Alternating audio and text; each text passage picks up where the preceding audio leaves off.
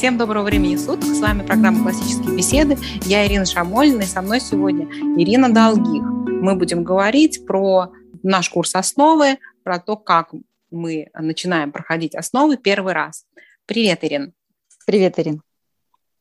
Ирина, расскажи, какие у тебя вообще были впечатления, когда ты первый раз услышала о курсе «Основы»? Первое, что ты услышала, и что ты об этом подумала? Когда я впервые услышала про курс «Основы», был пилотный, да, скажем, проект КБ. Первое, что мне, конечно, осело в голове, это студии, заучивание важных таких фундаментальных фактов из различных э, научных областей. Второе, такая ассоциация, которая у меня всплывала, это что это крючочки, на которые потом будет вешаться все наше дальнейшее образование. Я-то думала, что это научной области будет касаться только таких э, наук, как математика, русский язык, естествознание, но оказалось, что студии гораздо шире, они включали в себя еще и искусство, которое обычно у нас остается где-то за бортом, вот, что для меня было таким дополнительным положительным сюрпризом. Да, это действительно так. Студия – это такая самая, наверное, бросающаяся в глаза, запоминающаяся с первого раза фишка программы. Но как раз не стоит сводить весь курс основы только к студиям, потому что в этом курсе много других очень важных вещей, которые помогают нам освоить нужные навыки на грамматической ступени. Да? Программа основы – это грамматический курс. Мы встречаемся в сообществах по основам, когда занимаемся своими детьми, 12 раз до Нового года, 12 раз после Нового года, всего 24 раза в году, да, один раз в неделю, и занимаемся в течение двух с половиной часов. Наши встречи состоят из пяти блоков, по полчаса каждый. Первый блок – это новые студии, да, где ведущий родитель, да, инструктор, он презентует простые, удобные техники, которые родители могут использовать дома для запоминания, для облегчения запоминания материала. Да, следующим блоком идут у нас искусство или наука, и, соответственно, блок искусств, он а, может быть в одном семестре он музыкальный, в другом семестре он художественный. Дальше идет научный блок, он включает эксперименты и проекты, когда мы занимаемся прикладной наукой, да, проводим эксперименты, проводим какие-то опыты. И четвертый блок – это презентации, доклады. Дети, каждый ребенок готовит трехминутный доклад, а другие дети должны учиться внимательно слушать и задавать вопросы. Пятый блок в конце последний блок мы повторяем студии, пройденные на первом блоке, и студии за последние шесть недель. В начале года, естественно, да, по количеству пройденных недель. Таким образом, вы видите, что студии составляют всего две пятых от общего объема курса, да, то есть из пяти блоков на студии приходится два. Да. Нам нужно об этом не забывать, да, напоминать себе об этом, чтобы соблюсти правильный баланс правильный баланс, проходя этот курс. Потому что нам крайне важно на грамматической ступени не только запомнить важный материал, но и освоить ключевые навыки. Вы можете почитать об этих ключевых навыках в введении к руководству основы. Здесь очень хорошие статьи. Да, это называние, внимание, запоминание, выражение, повествование. Да, называние, владение терминологией, внимание это дети учатся смотреть и слушать внимательно. Запоминание, они впитывают факты, идеи, выражения, творческое выражение идей, повествование, слушают и рассказывают истории. На грамматической фазе тривиума. Тривиум у нас, я напомню, состоит из грамматики, диалектики, риторики, начальная ступень базового искусства, которое нужно для учебы, для познания, базовое искусство познания – это искусство грамматики. Вот мы должны наших детей научить этим пяти навыкам, и именно эти пять навыков, они должны быть главным фокусом всего того, чем мы занимаемся в основах.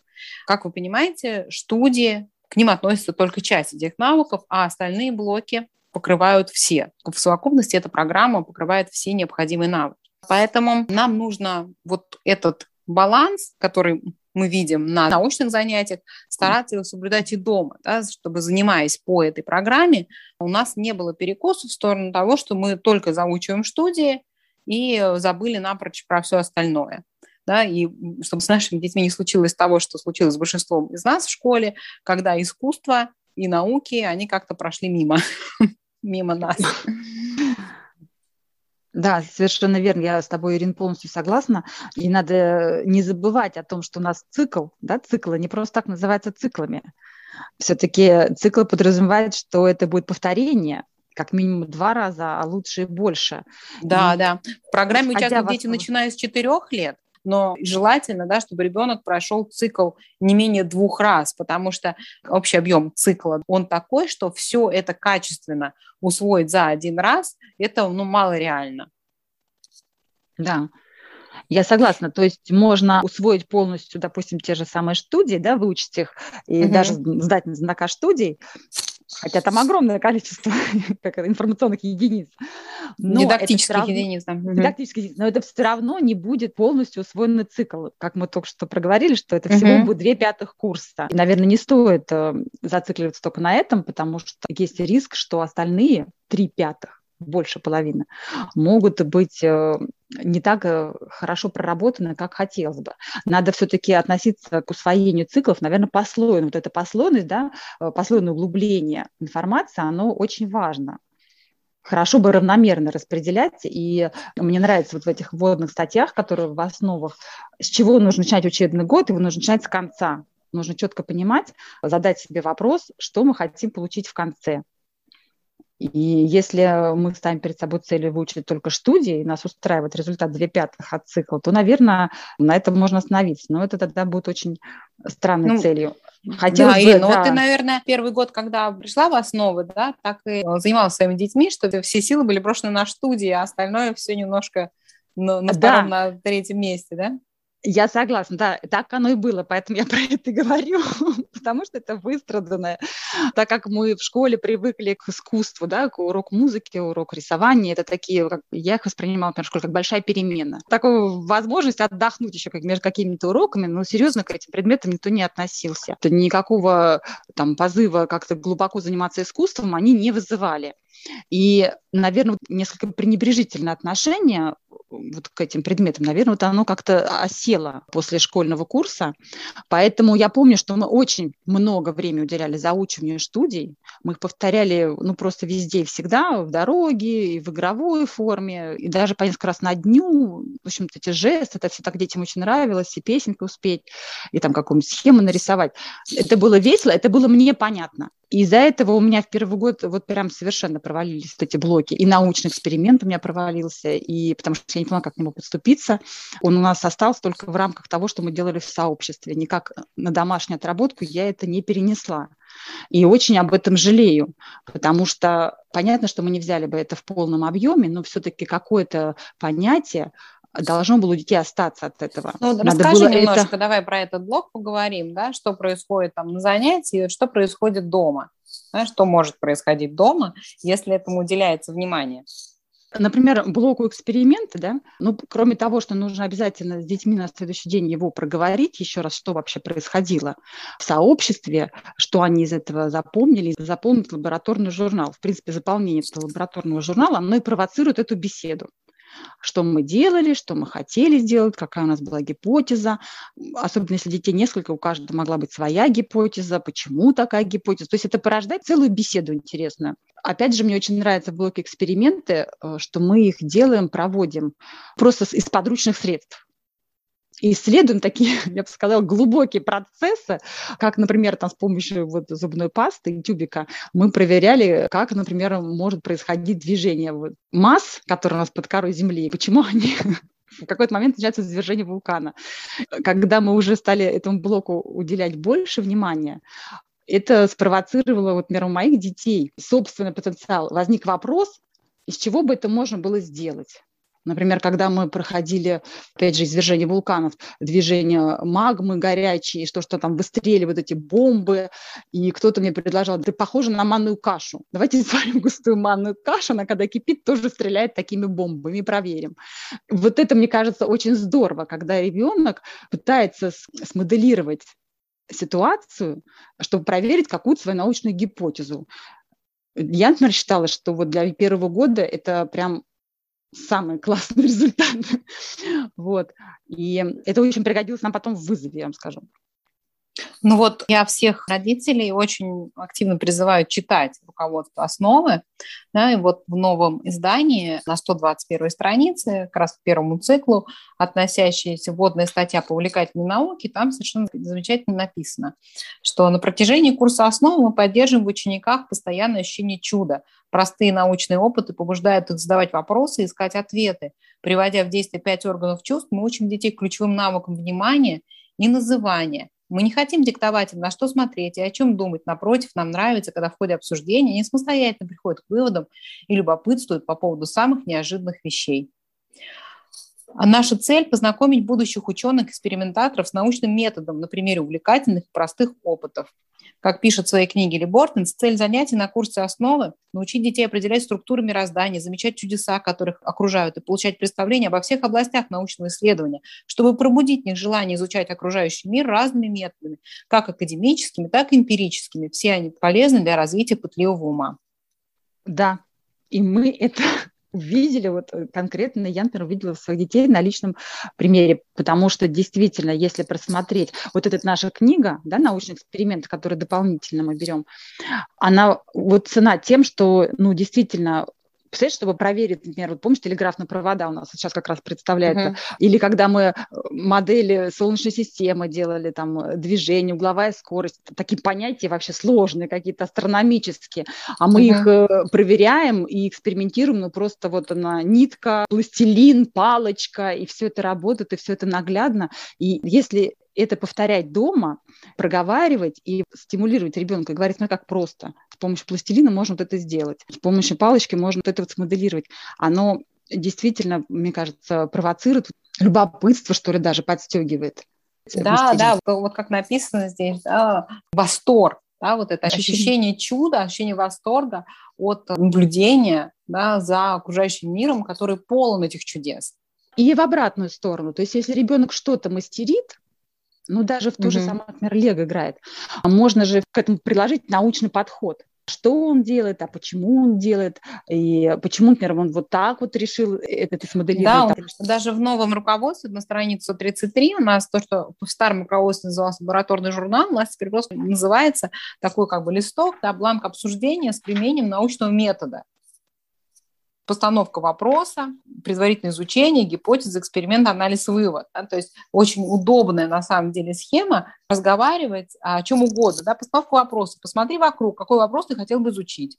Предварительное изучение, что ты или твои родители уже знаешь про это, какую информацию предстоит найти.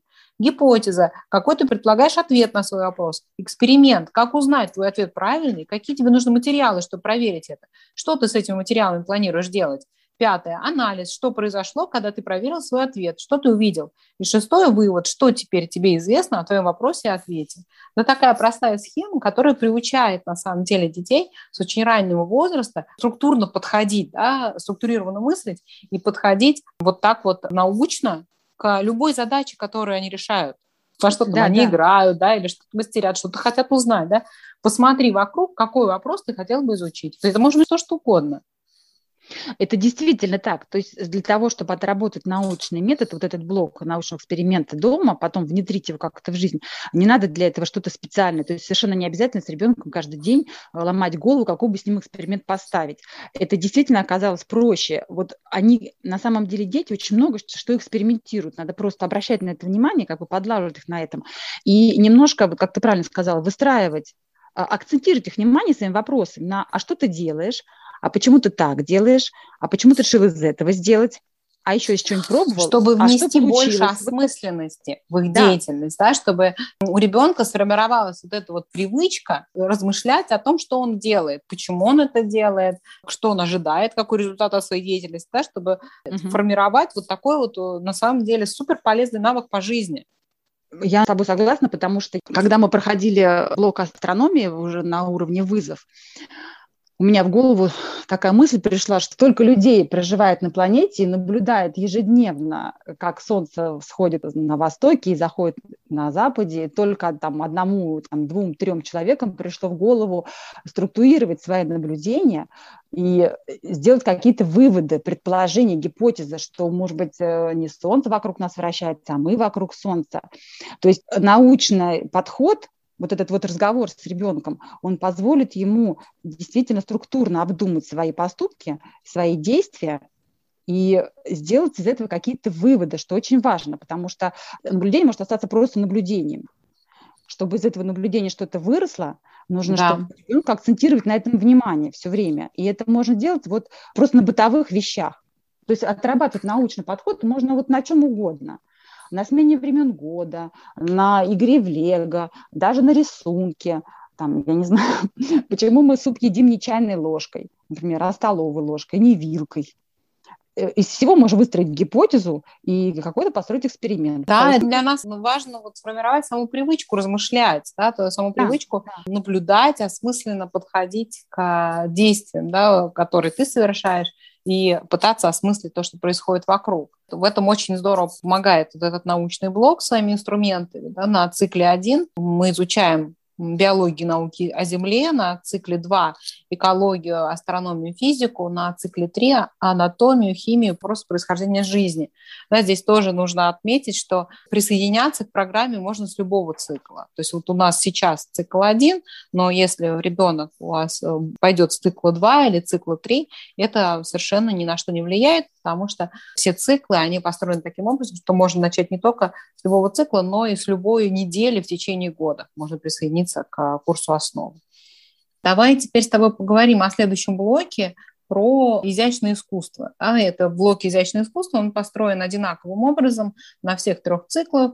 Это первый семестр посвящен uh-huh. рисованию и музыкальной теории, второй семестр посвящен великим художникам и великим композиторам.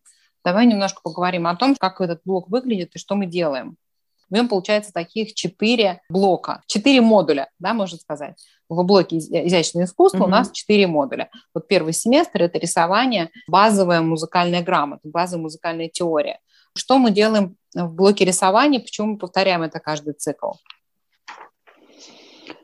Ну, потому что базовые художественные формы, они, ну, они не просто так называются базовыми, потому что они позволяют э, в дальнейшем, когда уже вот э, на вызове мы рассматриваем, у нас тоже такой будет блок искусства, да, э, в блоке рассуждений мы будем рассуждать на, об искусстве, о художниках, композиторах, он поможет как бы глубже понимать те произведения художественные, которые мы будем изучать.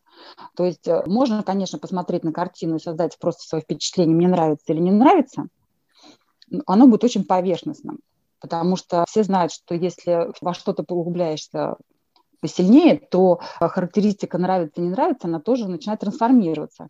А чем больше ты знаешь о предмете, тем больше ты можешь найти в нем каких-то нюансов, которые могут повлиять даже на эту точку зрения, да, нравится или не нравится. И я, например, считаю, что освоение вот этих вот их базовых форм и перспективы, все, что мы делаем, оно позволяет видеть в картине не просто сюжет, ну, может быть, краской только, да, цветовое решение, оно позволяет, позволит увидеть какой-то некий замысел, который вот художник вкладывал в него, для чего он вообще работал над этим.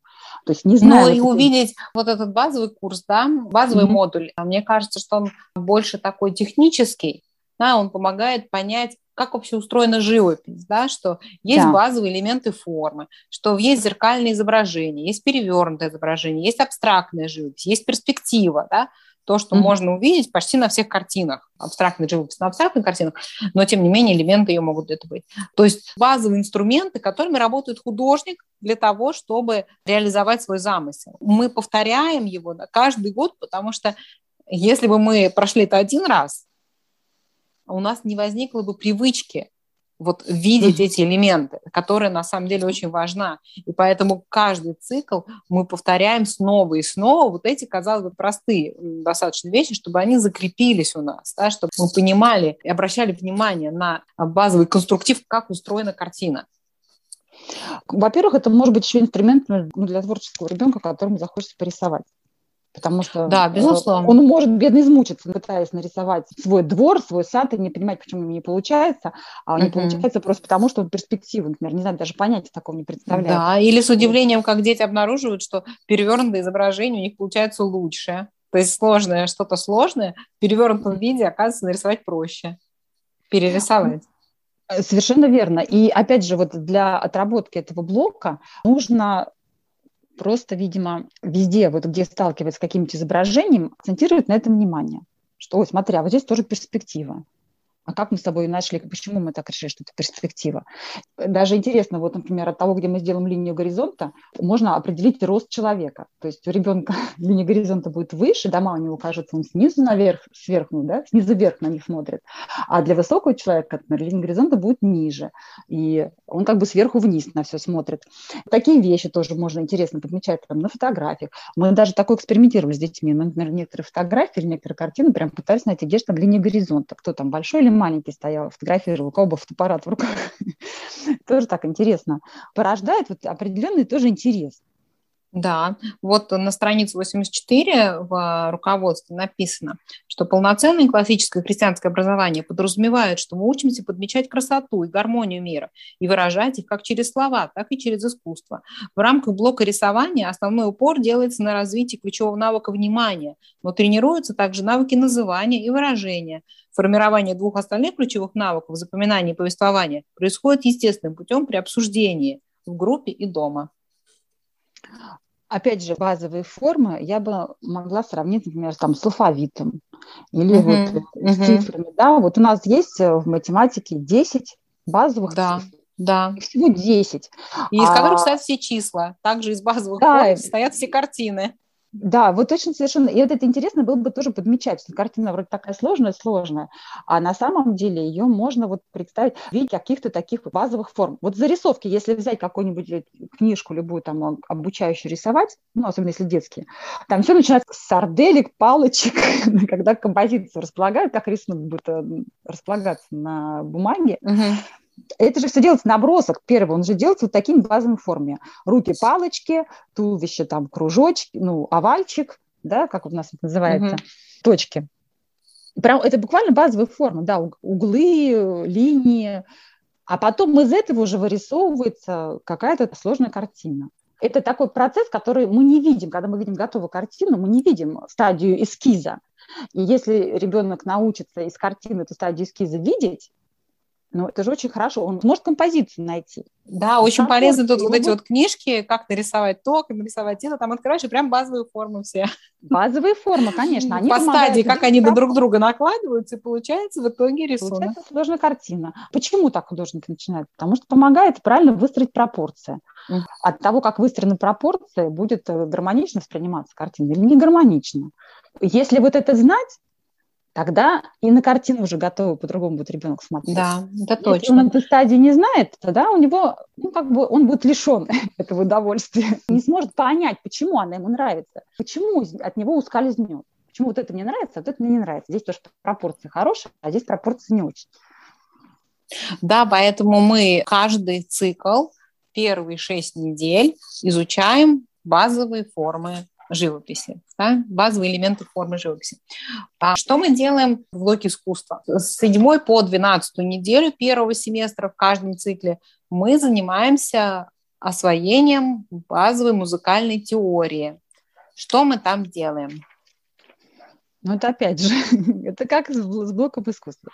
Мы изучаем ноты, мы изучаем длительность, паузы, и все это изучаем не просто, скажем так, в сухую, а все это изучаем сразу практикуясь, чтобы это можно было пощупать, непосредственно услышать, чтобы это не было голословно. Для чего мы это надо, чтобы потом мы, когда будем знакомиться уже с готовым каким-то музыкальным произведением, мы могли, опять же, это понять, как это работает. То есть это звук, и он, оказывается, состоит музыка не только из ноты, которая звучит, да, но еще и из паузы, которая тоже звучит. И от того, как мы эту паузу расположим, к примеру, да, длинную, короткую, совершенно по-другому будет по-разному звучать. Самое здоровое, что это мы можем проверить на вот музыкальном инструменте, на тинвистле, которым, который можно в кармане вообще носить, в рюкзачок uh-huh. кинуть и везде. Вот этот потрясающий музыкальный инструмент, который такой везде можно взять с собой. И на нем тоже экспериментировать. Вот, например, первый год, я помню, меня дети очень сильно увлекались увлекались, они играли гамму, Сначала они просто учились ее играть, эту гамму. А потом, когда мы дошли до пауз, почему я про это акцентировала внимание, им очень нравился этот эксперимент делать, когда та же самая гамма, но от того, как они быстро сыграли какие-то там две, например, ноты, потом сделали большую паузу, еще получались совершенно разные мелодии. То есть достаточно было просто вот переставлять пальцы. Это тоже ведь эксперимент в некотором смысле. Он их поразил просто, что можно, не меняя ноты, да, меняя только их длительность, вообще совершенно изменить восприятие. Да, вот смотри, Ирина, здесь на странице 91 э, прекрасная приведена цитата Лейбница. Он описывал музыку как удовольствие, которое человеческий ум испытывает от счета, не осознавая того, что он считает.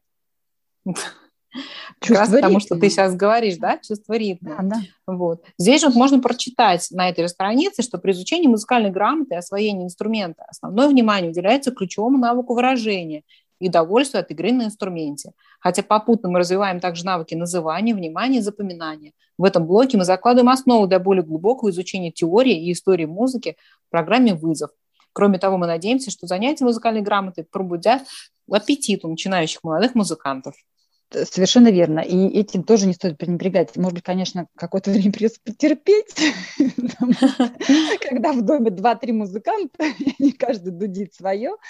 Вот, это соблазн сказать им, уже уберите свои тинвислы вообще, уже больше нет какого-то терпения это слушать, он возникает. У меня возникал регулярно, но приходилось себя сдерживать, потому что иначе это можно отбить как раз весь аппетит, потому что это прям живой эксперимент. Вообще. Да, мне очень, знаешь, еще нравится этот блог тем, что у нас школьное образование, не было на самом деле уроков музыки в школе, у нас была мировая художественная культура, МХК урок МХК. Mm-hmm. И там было как бы все в кучу, такой понамешано, немножко того, немножко музыки, немножко оперы, немножко балет, ну, тут, тут все такого. Mm-hmm. Картины, все в такой в каше, все по чуть-чуть, и, в общем, действительно это воспринималось как просто большая перемена, а не то, что что там надо изучать. вот. А классическое образование исходит из того, что абсолютно каждый человек должен владеть музыкальной грамотой. Ну, то есть просто как вот мы понимаем числа, мы понимаем буквы, мы также должны, любой должен человек уметь читать ноты. А у нас вообще нот нам, в принципе, я не помню, что нам в школе давали ноты, нам кто не занимался в музыкальной школе, тот вообще не имеет представления вообще о том, что такое ноты, как они там выглядят. Ну так, видел где-то на картинках, ну, я имею в виду, вот так читать ноты, mm-hmm. не может там следить за произведением, нет, это вообще. Но и удивительным образом, что музыкальная школа, вот она конечно, учит читать ноты, но то, что касается, например, знания композиторов, с этим намного слабее. Я вот училась пять лет в музыкальной школе, и не могу сказать, э, в общем, у меня было пять там, наверное, я хорошо закончила, насколько я помню, в музыкальной художественной литературе такой предмет был. МХЛ, музыкальная художественная литература. Угу.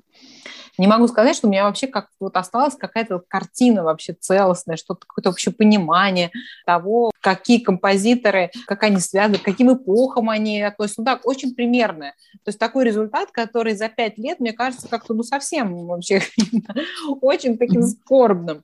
Вот. И мне очень нравится, что мы в основах во втором семестре проходим великих композиторов, изучаем вообще, какой бывает оркестр. Я такой темы, честно говоря, в музыкальной школе вообще не помню. Что нам объясняли, mm-hmm. что вот есть оркестр эпохи барокко, mm-hmm. есть оркестр эпохи классицизма, эпохи романтизма, такой оркестр, всякой оркестр. Что-то даже вообще я не помню, что кто-то упоминал про это. Да? Мы на цикле один занимаемся эпохой барокко и классицизма, и мы изучаем трех композиторов – Генделя, Баха и Моцарта. И мне тоже, на самом деле, очень нравится, что композиторов всего три, потому что лучше все-таки хорошо запомнить что-то про этих трех, угу. три произведения, чем прослушать 20 произведений и, будет и не каша. запомнить из них ничего. Да. И запомнить тех же самых трех. Да, запомнить. Нет, ну, нет, не запомнить их, понимаешь, потому что имена останутся, но они вот как у меня после школы, я помню имена, помню некоторые произведения композиторов, но в целом это все так немножко в такой каше. Меня спросить, там, перечисли вот подряд, как они шли с произведением, то я начну путаться. У меня вот этой нет хронологии в голове.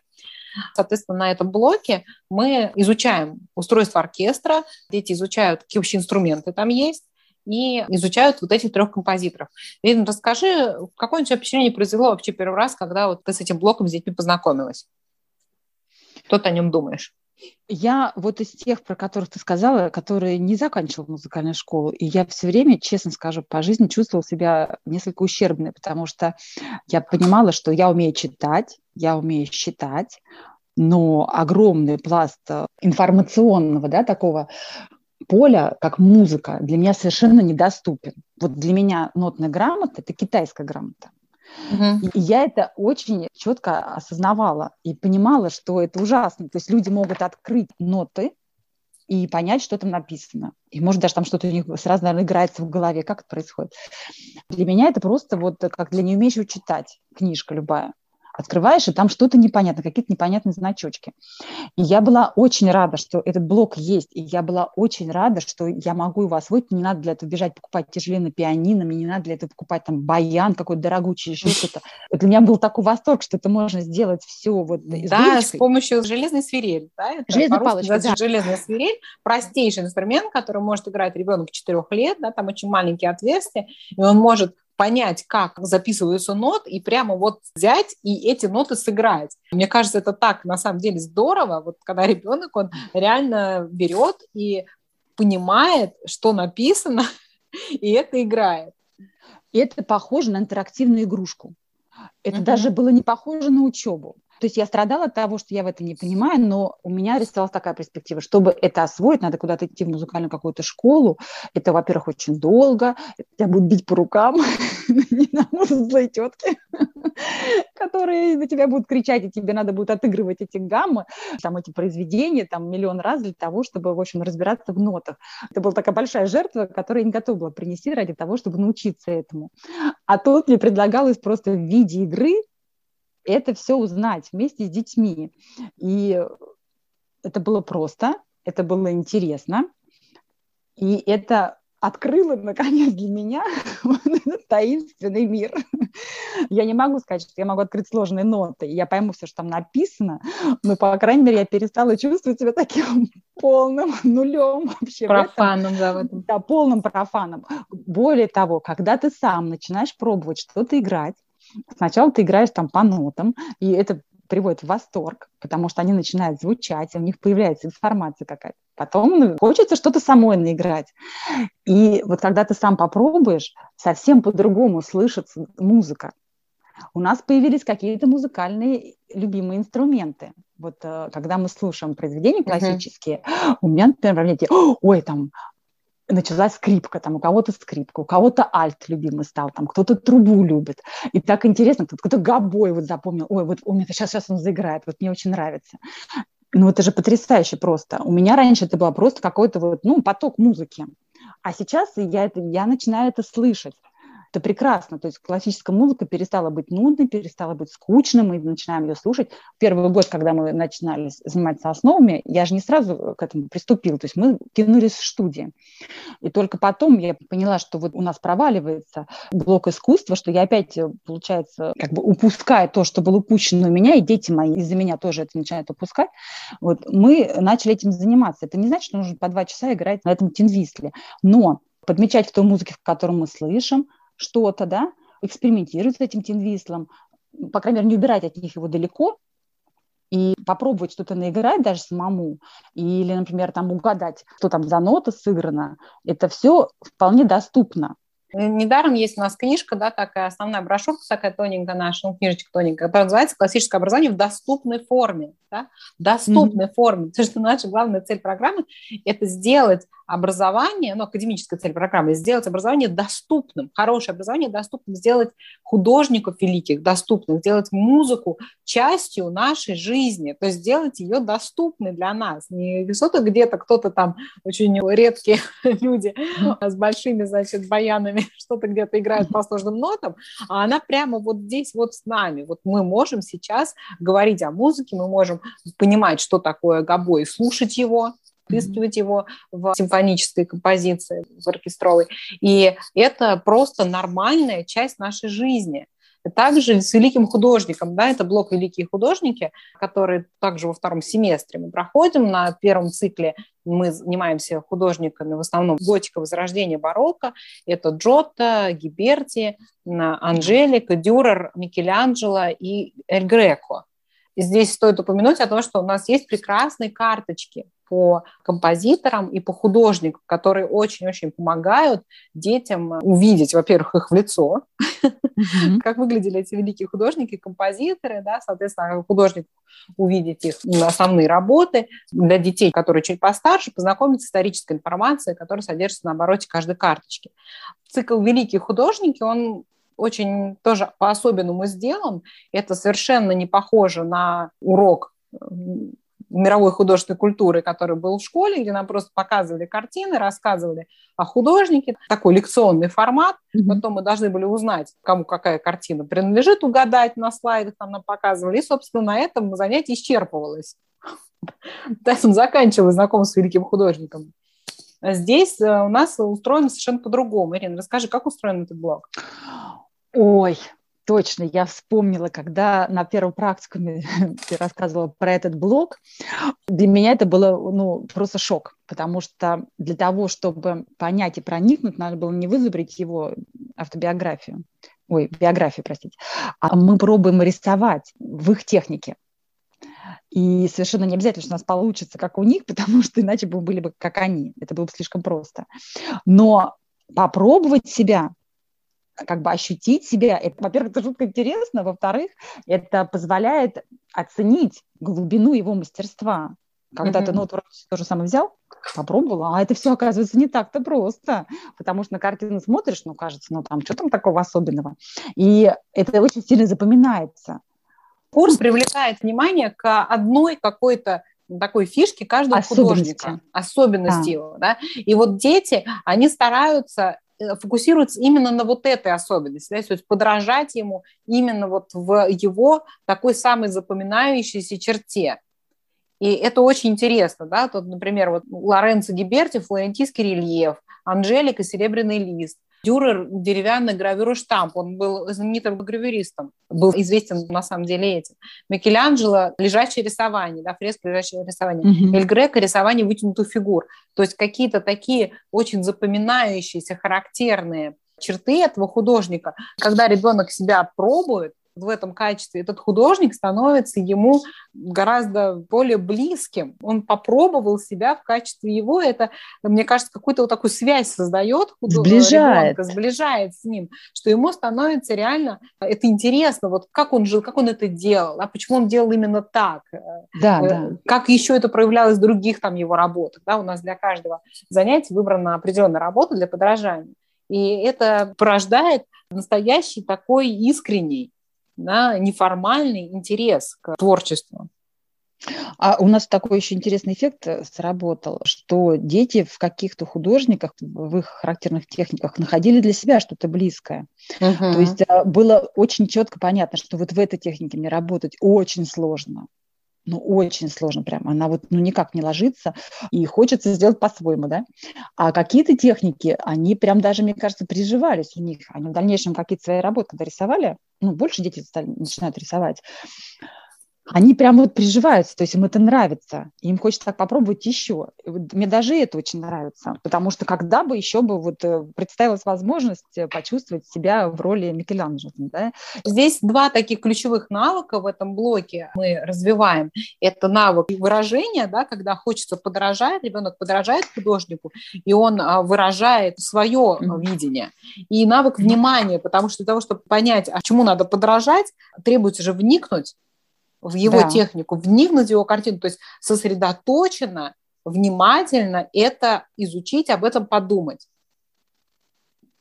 Ну, правильно. И у нас как еще выстраивается, например, в основах? Мы же все время сравниваем, да, мы любим стопы сравнения, это все познается в сравнении. Все время сравниваем, правильно, чтобы найти характерную особенность, нужно понять, чем он похож с другими, чем он очень сильно от них отличается, что вот характерно только для него одного. Это требует внимания, я согласна. Это такой навык универсальный, который позволяет в дальнейшем не только на этих художниках, но и на других тоже а, его отрабатывать. Мы же все время говорим о том, что мы обучаемся навыками. Можно выучить э, какой-то там, я не знаю, алгоритм или какое-то там описание конкретной картины конкретного художника, там 10 конкретных художников, там 10 картин, а встретить какую-то необычную, новую, не понять, как не подступиться. А вот эти универсальные навыки, они позволяют работать с любым материалом.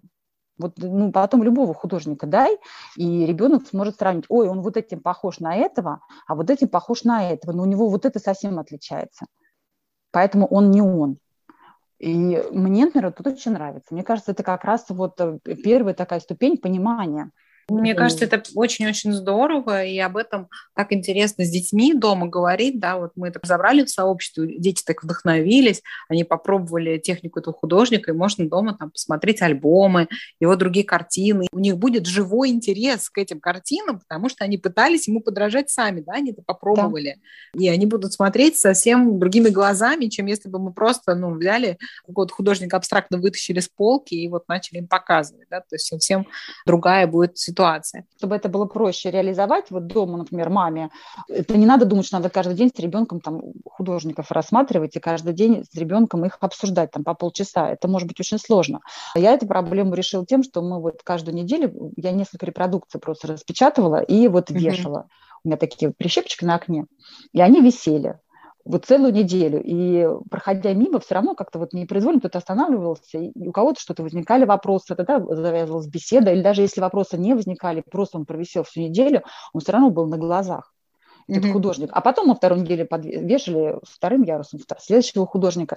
И вот весь блок, все шесть недель у нас всегда висели вот, ну, хотя бы две-три репродукции mm-hmm. этих художников висели. Это позволяет очень легко совершенно не напряжно, без большой затраты временной, держать это перед глазами и как бы провоцировать на какой-то на какую-то беседу, на какую-то мысль. Да, и всего за три цикла, получается, они проходят в 18 художников, что на самом деле немало. Я думаю, что так вот просто сходу на улице не найдешь, не остановишь человека, который возьмет и назовет 18 художников и их основные работы. Да. Вот. Ну, давай с тобой поговорим, много у нас же времени осталось про, ну, то сложно сказать, что это самый важный, но для многих это самый важный блок. Это презентации доклада. Да? Не просто так помещен на нем комментарий на странице 83 сразу после студий. Что такое презентации доклады, а зачем они нужны, почему они так важны, да? почему это делено это такому вниманию. Как вот ты относишься к этому блоку, что ты о нем думаешь?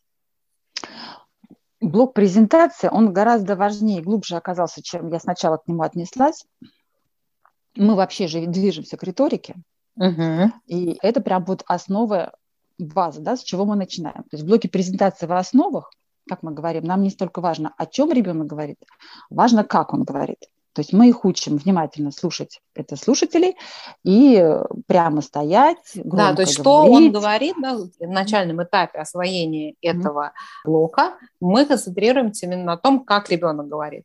Как То есть вот здесь прямо написано, не упускайте возможности напомнить вашему юному оратору, что для него является важным. Первое, взять паузу в начале, убедиться, что все готовы тебя слушать. Второе, представить и назвать тему доклада.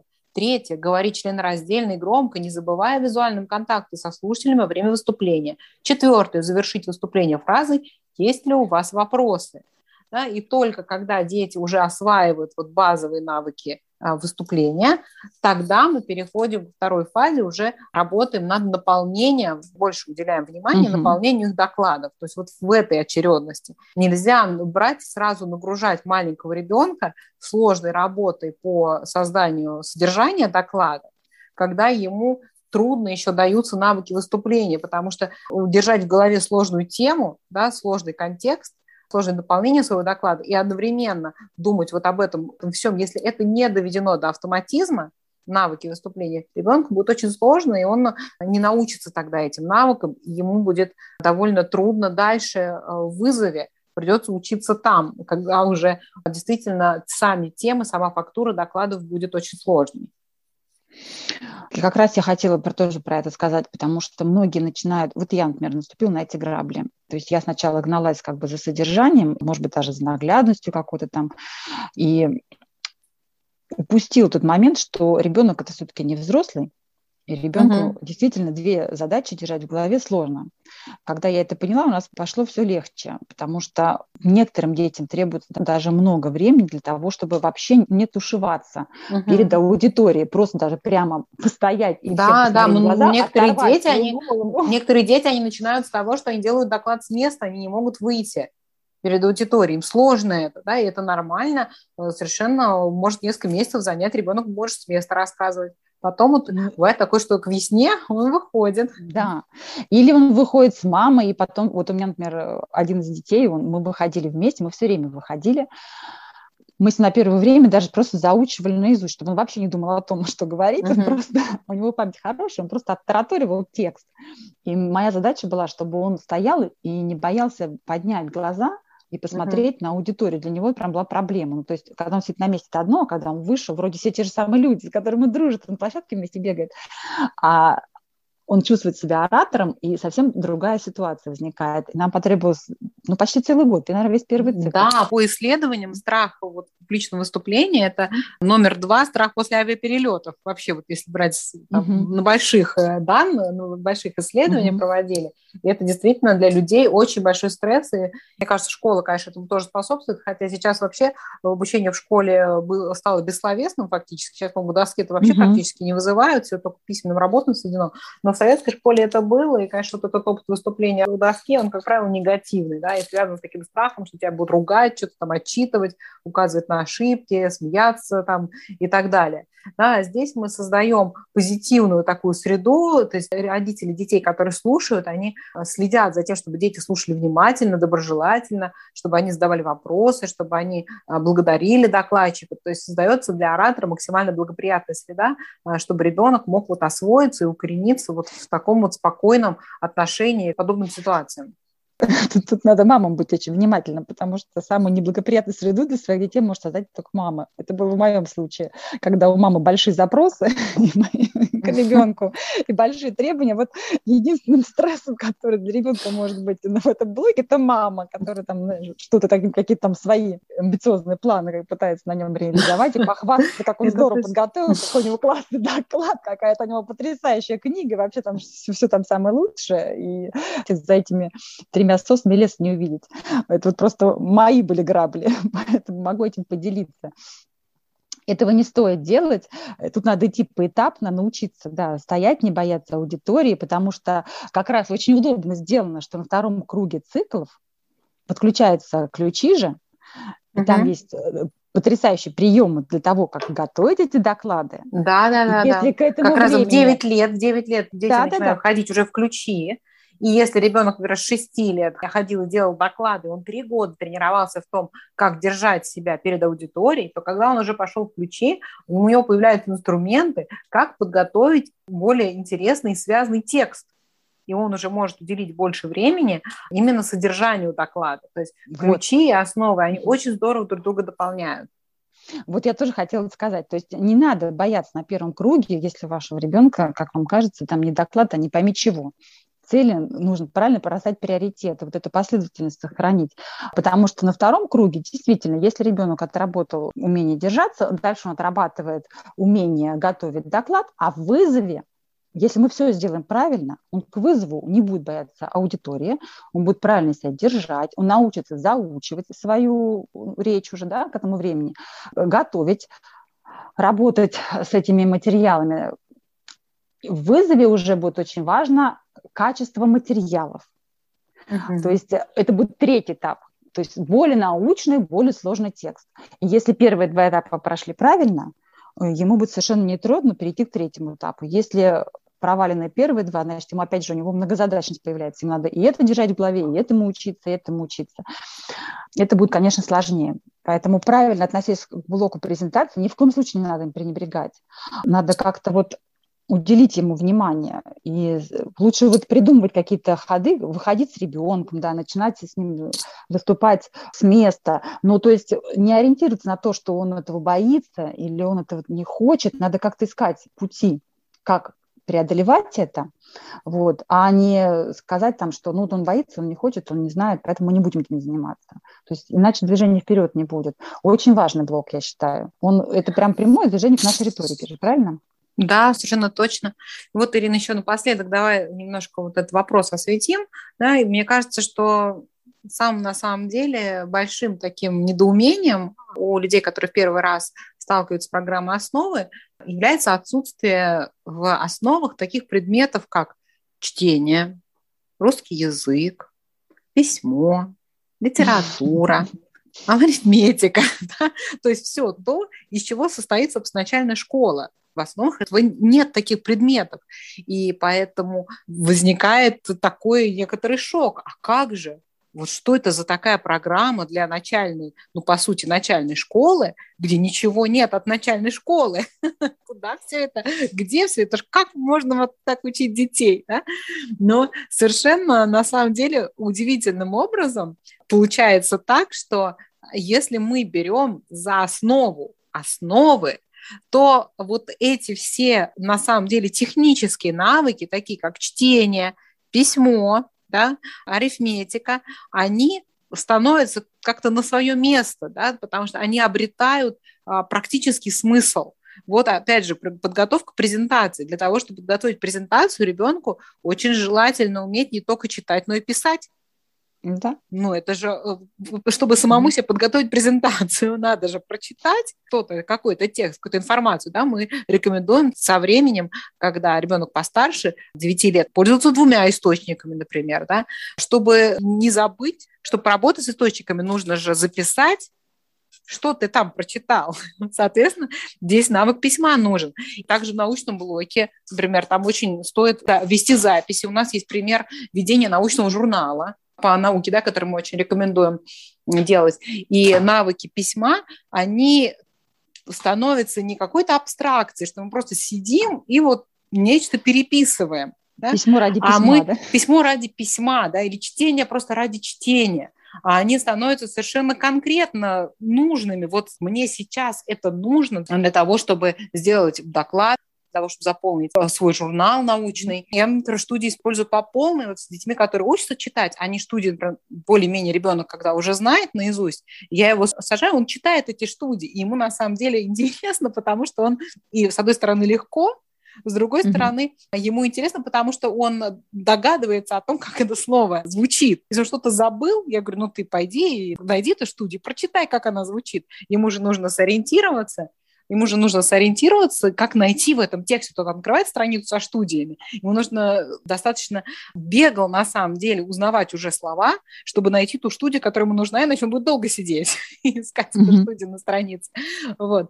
Арифметика, она очень у нас представлена активно в студиях в виде таблиц, э, в виде интервального счета да, и таблиц умножения. И мы на самом деле вот по сути из ЧАПа, да, это, так называемое чтение арифметику mm-hmm. письмо сокращенно, мы добавляем, у меня ребенок вот 8 лет, который, мы добавляем, он пишет, переписывает одно предложение в день, он читает мне страничку орфографическим чтением на какую-то тему ему интересную, или он читает студию орфографическим чтением, или он читает тот текст, который он переписывает орфографическим чтением, или что-то к докладу, да, какой-то фрагмент для mm-hmm. того, чтобы поднять грамотность письма, такие признанные на самом деле самые эффективные инструменты для грамотности письма. Чтение, оно получается везде задействовано, да, если мы работаем с основами. Mm-hmm. То есть ребенок, он, ему некомфортно не читать когда мы работаем реально с основами, то есть ему чтение упрощает жизнь, он это видит поэтому он ну, начинает читать, у него интерес появляется. Да? По арифметике мы в начальной школе делаем как бы акцент на счет, да, и в ключах у нас это устный счет, потому что реальная математика, да, математика – это мышление, это логика, она там до 10, 11, 12 лет, вот где-то вот в этом промежутке у людей, детей mm-hmm. в разном немножко возрасте начинает развиваться логическое мышление, да, до этого времени, собственно, логическое мышление, оно такое очень у ребенка примерно, и вся вот эти вот логические задачи, ну, можно, конечно, ими заниматься, но ребенок гораздо просто их быстрее освоит, это все за короткий промежуток времени, если он чуть-чуть подрастет. Вот, поэтому Видите, у нас по сравнению со школьным курсом получается акценты совершенно другие сделаны. Да? Если в школе это чап ради чап, да, то у нас да. фокус на смыслах, на наполнении, на навыках, да? а чап он становится на свое место как техническое средство для того, чтобы осуществлять процесс познания, а не самоцель сама по себе. Да?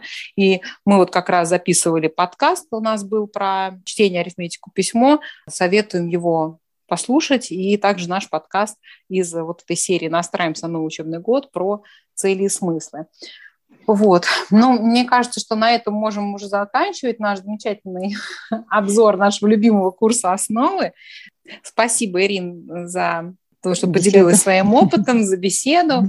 Благодарим всех наших слушателей и э, надеемся с вами скоро услышаться на следующем подкасте. Да, спасибо большое, Ирина. Было очень приятно с тобой говорить.